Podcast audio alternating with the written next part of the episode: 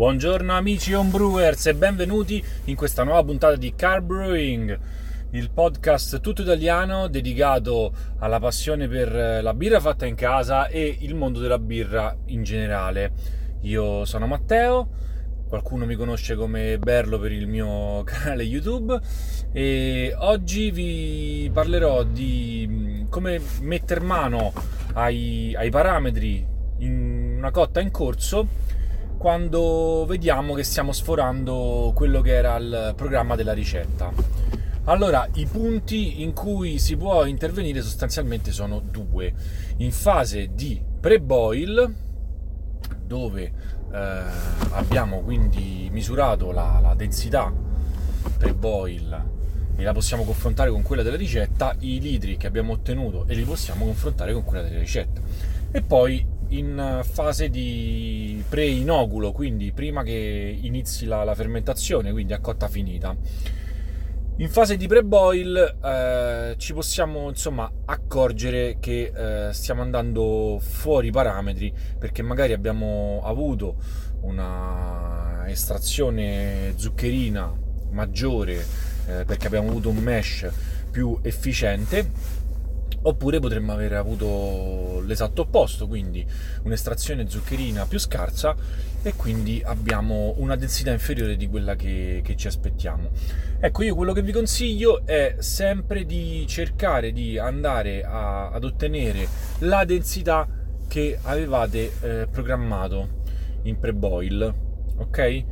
Quindi eh, questo se avete avuto un'estrazione eh, molto più efficiente lo potete ottenere grazie a una maggiore diluzione, occhio, scusate io guido nel frattempo, quindi, quindi dovete, mm, potete ottenere eh, lo stesso risultato eh, diluendo, quindi per chi fa sparge continua eh, con lo sparge invece di interromperlo o per chi non fa sparge o avesse finito già l'acqua di sparge aggiungendo acqua che cosa otterrete così? Otterrete di avere quindi la stessa OG pre-boil e qualche litro in più.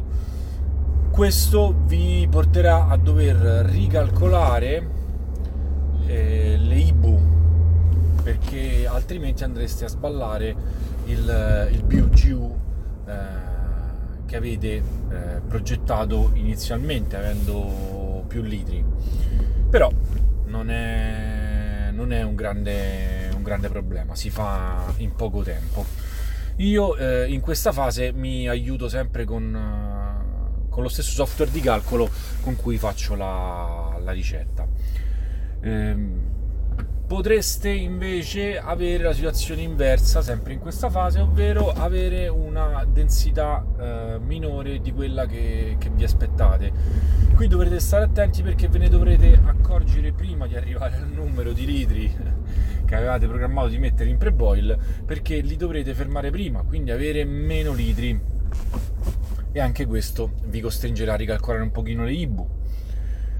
Invece, eh, quando avete, eh, dovete ritoccare la, la, vostra, la vostra cotta in fase di pre-fermentazione, quindi di pre-inoculo, quando a cotta finita, mosto raffreddato, ehm, i sistemi sono comunque due sostanzialmente. Se dovete aumentare la densità, eh, usare del matto in polvere e se, se ne avete chiaramente, se no siete fregati.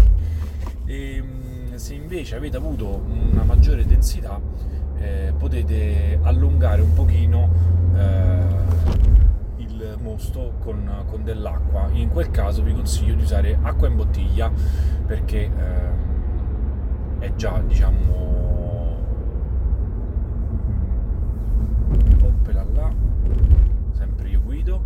è già stata comunque eh, controllata e non dovrebbe avere carica microbatterica.